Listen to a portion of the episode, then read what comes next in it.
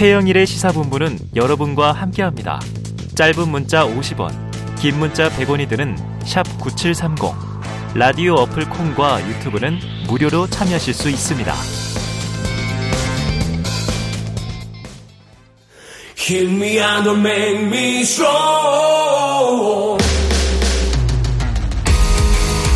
네, 매주 월요일 주말 동안 있었던 뉴스를 정리하고 새로운 주간 뉴스를 미리 살펴봅니다. 발빠른 뉴스와 깊이 있는 해설이 있는 김준일의 1, 박원석의 석, 그래서 일석이조. 자, 박원석 전 의원, 김준일 뉴스톱 대표 나와 계십니다. 두 분 어서 오세요. 안녕하세요. 네, 안녕하세요. 자, 오늘 가장 큰 이슈는요. 이 국민의힘 전당대회 룰 개정이죠. 속보로 나왔습니다. 조금 전에 안철수 의원 인터뷰도 있었습니다만 안철수 의원은 뭐 현행 당심 7, 뭐 민심 3 유지해도 좋겠다 이런 의견이었지만 그 이후 속보에서 100% 당심으로 확정이 됐다고 합니다. 12월 23일 전국위에서 의결하면 끝납니다. 자, 박 의원님. 네. 잡음 없이 그냥 쭉 통과될까요? 뭐 잡음이야 있겠지만 통과되겠죠. 네. 비대위가 저렇게 결정하고 어허. 속전속결로 밀어붙이고 있는데 결국에는 그러니까 윤심이 가리키는 후보 를 반드시 당선시키겠다. 네. 이제 이런 의지가 실린 룰 개정이라고 봐야 될것 음. 같고요. 물론 이제 전당대회 룰이라는 거는 어느 당이고를 떠나서 결국에 이제 당의 총의가 뭐냐 이게 중요합니다. 네네. 어떤 게 옳고 그름이라는 게 없어요. 네. 그래서 당원 100%로 선출하는 정당도 있고 음. 민심을 일정하게 반영하는 정당도 있는데 국민의힘은 그, 그, 그동안에 오랫동안 네. 이른바 이제 확장성을 명분으로 음. 민심을 반영하는 전당대회 룰을 갖고 있었으나 이번에 갑작스럽게 이렇게 변경하게 된 것은 음. 어쨌든 민심보다 중요한 게 윤심이다. 아. 이거 아니겠습니까? 네. 그래서 뭐 전 정답이 없는 문제긴 하나 룰 개정에 동기 어. 또 시기 의도. 이런 것들은 그냥 부적절하다라고 생각하고 결국에는 유승민이라는 변수를 어, 차단하고 제어하겠다. 음. 이게 룰 개정의 거의 전 뭐 이외 거의 전부가 아닌가 싶습니다. 네, 해석을 해 주셨습니다. 그런데 저 김 대표님, 네. 이게 또 하나 이제 결선 투표제가 도입돼 있어요. 음. 결선 투표제 도입도 의미가 있습니까? 의미가 있죠. 네. 그러니까 다당 다자 구도에서는 어. 어, 뜬금포라고 하죠. 뜬금포로 갑자기 아. 비윤계가 될 수가 있지만은 친윤 음. 단일화를 미리부터 안 해도 되잖아요. 그럼 아, 만약에 네네네. 결선 투표제가 있으면 여러 명이 나와도 그래서 이, 어, 친윤과 비윤 양자 구도로 치러서 친윤이 좀 더 우세한 어떤 뭐 정치 환경을 만들겠다. 뭐 예. 이렇게 봐야 될 것 같아요. 좀 음. 그래서 어 환영합니다 개인적으로. 아, 그래요. 이 전체적인 흐름을 환영을 하는 이유는 네네. 어쨌든 뭐 누가 되든 이뭐뭐 뭐 지금이야 잡음이 있겠지만은 예. 결과에 승복을 해야 될 거예요. 이 예. 상황에 예. 있어서. 음. 그래서 만약에 비윤이 되면은 어. 비윤이 되면은 이 정도까지 고쳤는데 이거 승복을 안 할 수가 있겠습니까? 아. 그럴 거 아니에요. 아, 그래서 예. 환영한다. 그리고 두 번째는 네 이제 가짜 야당 행세는 못 할 거예요. 네 예를 들면 네. 이런 겁니다. 여당이 네. 국정의 책임을 지지 않고 갑자기 대통령을 막 비판을 합니다. 네. 막 비판을 하면서 우리가 야당인 것처럼 이런 식으로 정치 위기를 넘긴 정치권이 되게 많았어요. 아유, 대통령의 있었죠. 지지율이 낮으면은 기억납니다. 근데 못할 거죠. 혼연일체가 돼서 네. 같이 가면 됩니다. 같이 어. 나락으로 가든지 같이 어. 구군이 상승해서 같이 대박이 터지든지 같이 가면 되니까. 공사다. 예, 그러니까 이거는 집권 여당으로서는 매우 책임 있는 자세가 어, 나올 수밖에 아, 없는 거죠. 그래. 네. 그 김준일 대표가 어, 이름에 일자가 들어서 그런지 정치를 일면만 봐요. 네. 어제까지 혼연일체다가 네. 오늘 비판하는 게 정치권의 생리예요. 아, 때문에 조변석기 할수 있다. 때문에 레임도 오고 네. 윤 대통령 지지율 떨어지고 내년 총선에 승리를 네. 장담할 수 없다. 이러면 이제 안면 싹 바꿉니다. 그럼 친윤도 음. 언제든 반윤이 될 수 있다. 아니 그럼요. 그거 네네. 안 되면 뭐 같이 몰락하는 건데 그 어. 이제 과거의 전례가 있었잖아요. 아니면 그 지도부 를 내리겠죠. 아, 그리고 비대위로 정치의 무서운 생리를 비대위로 가든가 할 텐데 네. 어찌됐건 결선 투표제를 채택한 것도 음. 그 동안에 이제 컷오프였잖아요. 그렇죠. 결선 투표제는 이제 민주당이 채택하고 있는 네. 제도였었고 근데 이제 지난번 전당대회를 돌이켜 보면 음. 그때 아마 컷오프를 통해서 4명인가 이렇게 올라갔을 겁니다. 네. 그 이준석을 막을 수가 없었어요. 예, 예. 그렇게 다자구도 하에서는 음. 그러니까 그런 변수도 제어하겠다. 음. 그래서 비윤 후보가 올라온다 하더라도 나머지 친윤 후보들이 결선에서 몰아주면 되니까 음. 이제 그런 구도를 통해서 결국에 이제 윤심이 의도하는 후보를 네. 당선시킬 안전장치를 제도상으로는 마지막까지 만들어 놓겠다. 근데 모릅니다. 선거라는 거는. 아, 그럼에도 불구하고 어떤 변수가 또 생길 수 있기 때문에 네. 이 선거의 역동성은 어, 이렇게 룰로서 제어할 수 있는 게 아니다. 저는 그렇게 보고 지금 어. 박원석 의원님이 저를 디스했으니까 네네. 짧게 반론. 아 기회 네. 드립니다. 그러니까 우리 국민들이 위대합니다. 음. 어제까지 막 대통령 최고예요 했던 네네. 여당 대표가 갑자기 지지율 안 나온다고 대통령이 문제입니다 하면 아. 국민들이 납득을 하겠습니까? 네네네. 알아서 간다니까 얼굴을 비대위로 알아서 현명하게 네. 판단하실 거라고 믿고 네네. 그동안 혼연일체가 돼서 국정을 수행하는 그런 네. 진정한 집권 여당을 보여달라 이거를 말씀드리는 자, 거예요. 정치인의 네. 기술이냐 역량이냐, 우리의 이제 민심의 역량이냐, 지금 두 분이 재밌는 얘기들 나눠주고 계신데요. 아까 박 의원님 얘기하신 바로 그 대목이 궁금해서, 자, 국민의힘 인사들 인터뷰들을 쭉 보면요. 자, 이렇게 해도 결국 유승민이 될 수도 있다. 자, 사실 아무도 모른다. 이런 얘기들이 나와서 말이죠. 두 분이 그냥 아주 객관적으로 보실 때, 이 100% 이제 당원 투표예요. 그러면은 이 유승민 전 의원 당선 가능성 있어요? 저는 100%가 됐을 때는 음. 사실 조금 높, 높지는 않다고 네, 봐요. 예, 게다가 결선 투표라면은 음. 어 왜냐면은 반 유승민 정서가 국민의힘에 분명히 있거든요. 네, 네. 근데 다른 분들 예를 들면은 뭐 나경원, 음. 안철수 이런 분들은 오히려 저는 가능성이 어. 더 높아졌다고 개인적으로 네네네. 보고 있어요. 왜냐하면은 이분들이 당 그 국민의 힘 지지층에서 보면 상당히 네. 높거든요. 네네. 뭐 1등 하는 거, 2등 하는 거 막 이런 예, 예, 이분들이 예. 나와요. 다른 분들이 사실은 조금 뭐 친윤이라고 불리는 분들이 그렇게 높지가 않아요. 물론 어. 이제 이게 당심하고 국민의힘 지지층하고 또 다릅니다. 당심은 사실은 어느 정도 깃발을 꽂으면 거기에 따라가는 게 분명히 음. 있거든요. 음. 구성상 그게 그 다른 거를 감안하더라도 어 반윤 정서가 어느 정도 있기 때문에 근데 유승민은 부담스럽다라고 아. 했을 때는 다른 분들이 좀 수혜를 입을 가능성을 네. 저는 상당히 높게 봐요. 근데 네. 저는 뭐 여론조사 결과만 가지고 선거의 결과를 짐작하기 쉽지 않다. 않다. 이게 이제 총선이나 대선, 그전 예. 국민을 상대로 한 선거라면 모르는데 당내 음. 선거잖아요. 음. 그리고 이제 국민 여론조사를 해서 음. 그 중에 이제 국민의당 당원 어, 여론조사 샘플에 포함된 사람들의 의견이 뭐냐. 네. 그거 가지고 당원 숫자가 뭐 글쎄 100만 명 육박한다는데 네, 네, 네. 그 선거 결과를 짐작하기 쉽지 않고요. 음. 첫 번째로. 두 번째로는 선거는 구도입니다. 네. 그게 당내 선거든 아니면은 뭐전 네. 국민을 대상으로 한 선거든. 음. 근데 이제 다른 분들은 구도를 만들 수 있는 사람이 없어요. 나경원 네. 의원이 무슨 구도를 만들겠습니까? 네. 아니면 안철수 대표가 무슨 구도를 만들겠어요? 아마 안철수 대표는 이제 인물론을 내세우고 중도 확장성 이런 거 내세울 텐데 음.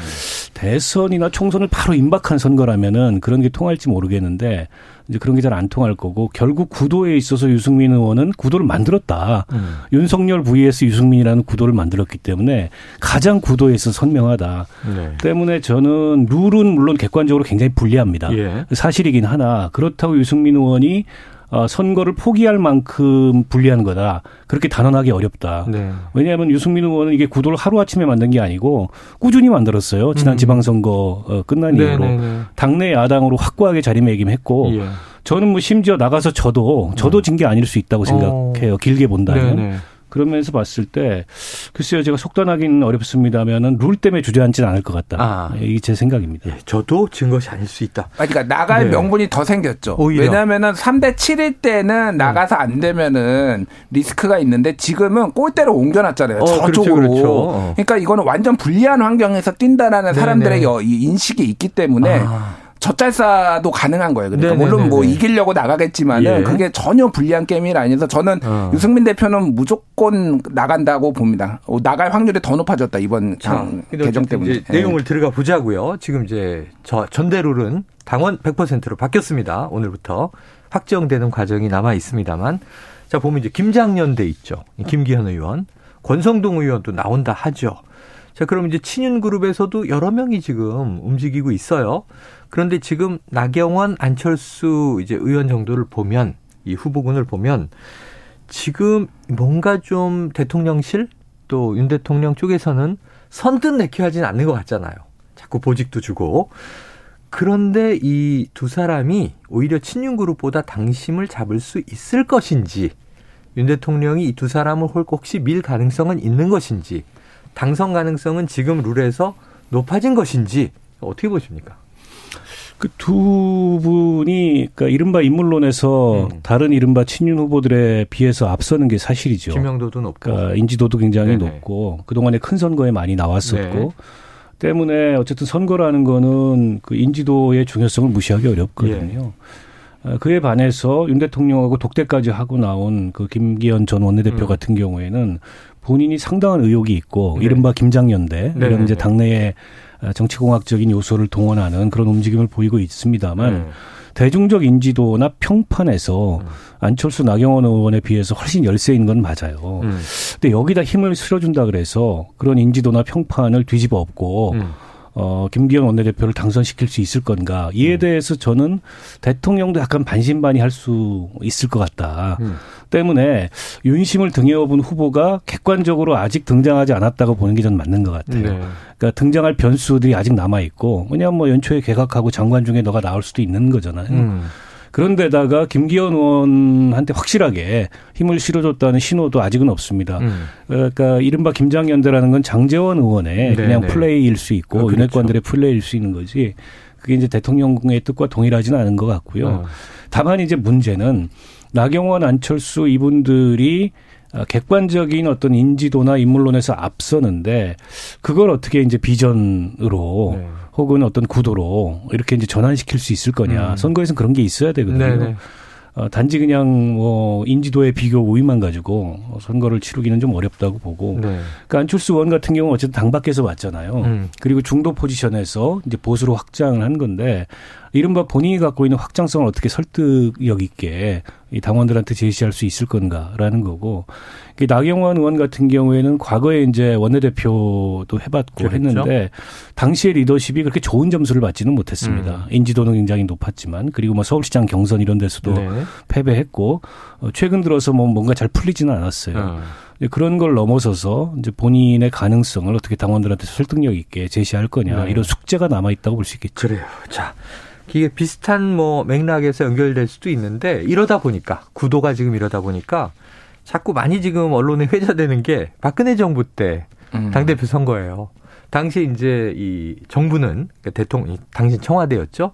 서청원 후보를 강하게 밀었는데 김무성 후보가 대표로 당선되는 결과를 그뭐 분위기가 그때 느낌이 생생해요. 음. 중계되고 그랬었던 내용이.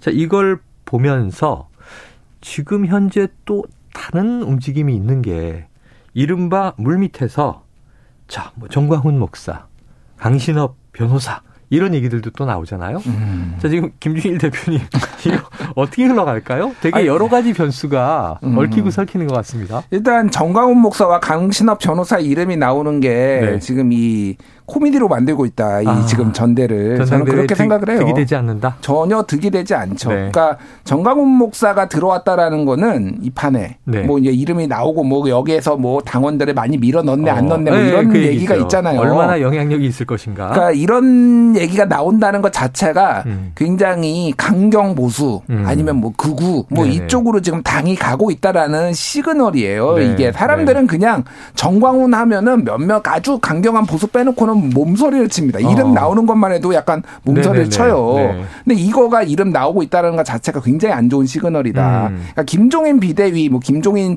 전 비대위원장에 대한 평가는 둘째 치고 음. 거기에서 당이 조금 클린해지는 느낌들이 있었어요. 음, 당시에. 중도로 가는 느낌도 예, 있었고. 뭐 무릎 꿇고 사과도 네네네. 하고 뭐뭐 뭐 이런 것들이 근데 전체적으로는 안 좋아요. 그게 뭐 윤심이든 아니든 어. 이런 분들 이름이 나오는 것 자체가 저는 당에는 크게 도움이 안 될 거다라고 지금 생각을 하고 네네. 있고 사실은 누가 되든 전 저는 큰 상관없다고 봅니다. 누가 되든. 큰 상관없다. 예, 왜냐하면은 이 첫 번째 치러지는 임기 중반의 이 총선은 그냥 대통령 지지율에 거의 비례해요. 아. 대통령 지지율이 높으면은 예. 누가 당대표 막대기를 꽂아놔도 잘 음. 되고요.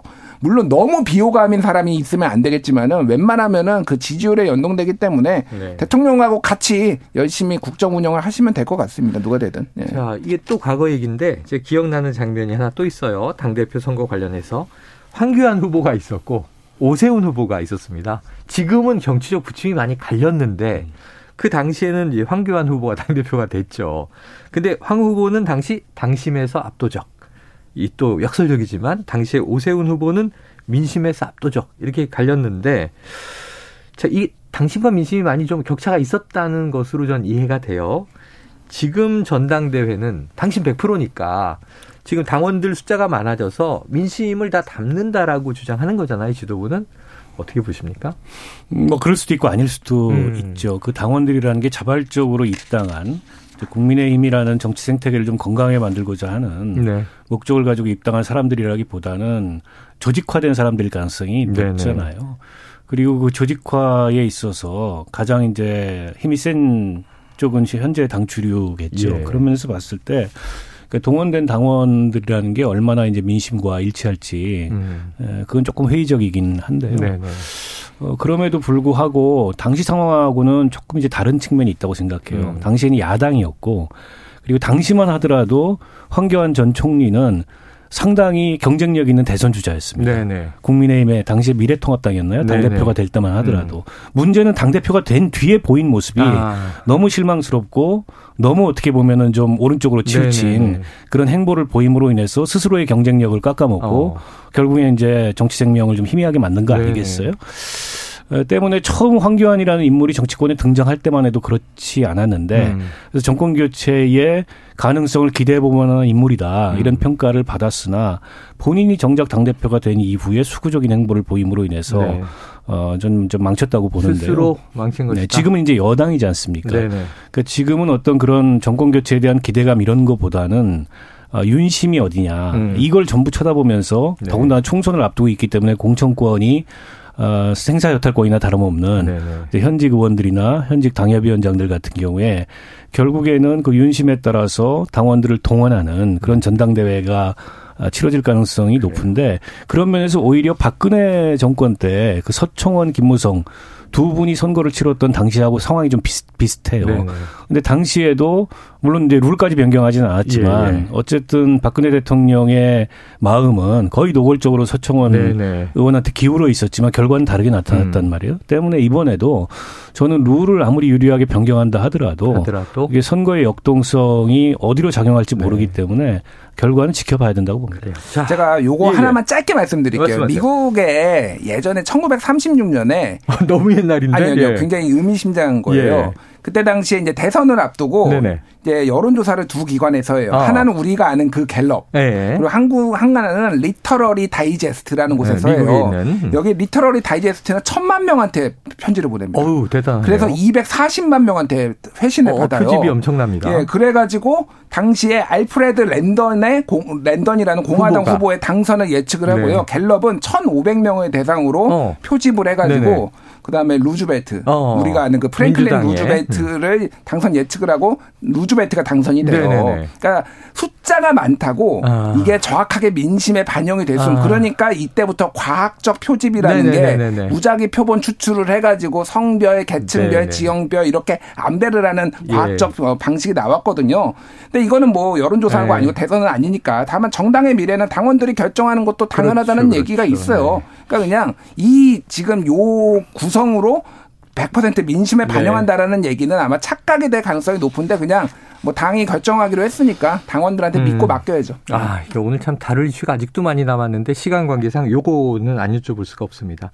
자, 기약 없는 예산안 처리 지금 하세월 늘어지고 있는데 이 때문에 또 밀리고 있는 게 이태원 참사 진상규명을 위한 국정조사잖아요. 이 야삼당은 오늘 단독으로 시작한다 이런 얘기를 했고 지금 1월 7일 기점으로 보면 뭐 20일 동안 어떻게 되겠나 하는 걱정인데 이 가운데 국민의힘에서 참여는 두째 치고 이런 말이 나왔습니다. 이 국민의힘 비대위의 김상훈 의원이 어, 이태원 시민 대책위에 대해서 참사 영업이다. 어, 또 세월호를 언급하면서 숙주로 삼아 기생하는 참사 영업 이런 극한 발언이 또 나왔는데 망원들은 왜 멈추지 않습니까? 그 전 놀랍지가 않아요. 아, 세월호 때도 워낙에 그 저 당에서 저런 유의 망원들이 쏟아졌고 네네. 이제 사회적 참사에 대한 어떤 책임 의식이라는 게 없는 정치 세력인 거죠. 네. 저건 다 개개인들의 잘못이거나 과실이거나 문제다. 아. 그러니까 사실은 대통령이 뭐 49제를 갔니 안 갔니 이거 가지고도 설왕설래가 있는데 네. 저는 정부가 공식 주최하지 않은 49제 안 갈 수도 있다고 생각합니다. 네. 그런데 문제는 뭐냐면 대통령이 아무런 메시지도 없었다는 음. 거예요. 물론 이제 시민사회 수석이 조계사에 열린 행사에 의례적으로 참여하기는 했습니다만 네, 전반적으로 참사 초반에 대통령이 매일 이제 뭐그 시청 광장에 있는 분향소를 네. 찾은 것 이외에 일정 시점이 지난 이후에 이 이태원 참사는 이 정부 여당의 안중에서 좀 벗어났어요. 음. 어, 그게 전 역력히 느껴진다고 보고요. 네.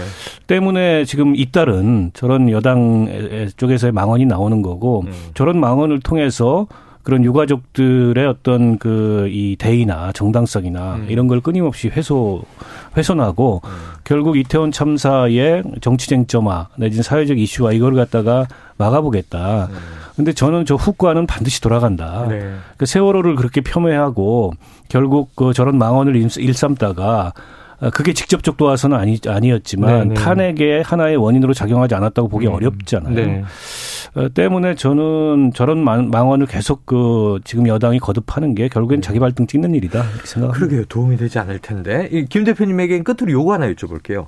지난 금요일부터 좀 주말에 화제가 됐는데 예. 국정과제 점검회의 음. 시민 패널 100명 음. 질문 듣고 답하고 음. 이거 각본 없는 드라마 예. 생중계로 됐잖아요. 예.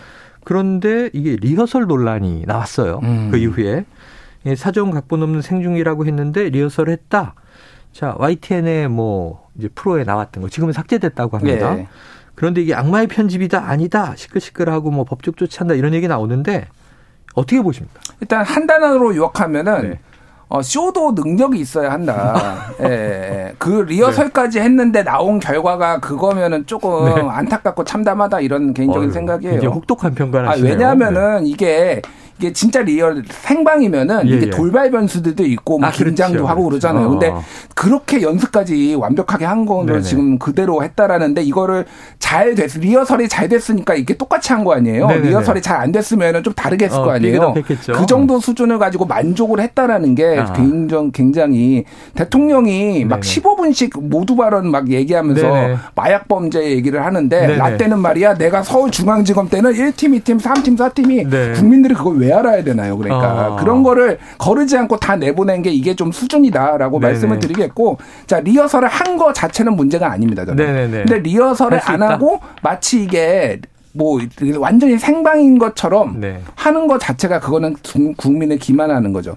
그리고 네. YTN 돌발 영상이 그거로 나갔는데 네. 그 내용이 사실은 이제 합의된 거는 아니었대요. 그래서 무단 사용이라는 게 문제죠. 예, 삭제를 했다라는 게 YTN의 입장이고 음. 그런데 그럼 리허설인 거를 보도를 하는 게 문제냐? 그건 아니에요. 네. 리허설인 거는 사실은 다른 언론들이 다 보도를 했어야 되는데 심지어 어. 일부 언론들 머니투데이 등 일부 언론들은 어. 이게 각본 없는 드라마였다. 뭐 네네네. 이게 뭐 이런 식으로 써가지고 네. 리허설 리허설도 안 했다는 식으로 예, 예 써가지고 예, 예, 이게 더 문제가 됐어요. 어. 사실은 리허설을 하고 좀 잘 짜여진 우리가 원하는 네. 국정 어떤 메시지들을 제대로 전달하는 데 좀 초점이 맞춰져야 되는데 네. 이거를 이렇게 오히려 비화한데 조금 아. 문, 대통령실에 전체적으로 문제가 있다. 그리고 그거 뭐 소송하겠다라고 하는데 무슨 뭘 YTN 상대로 뭘 상대로 소송하겠다라는 건지 네.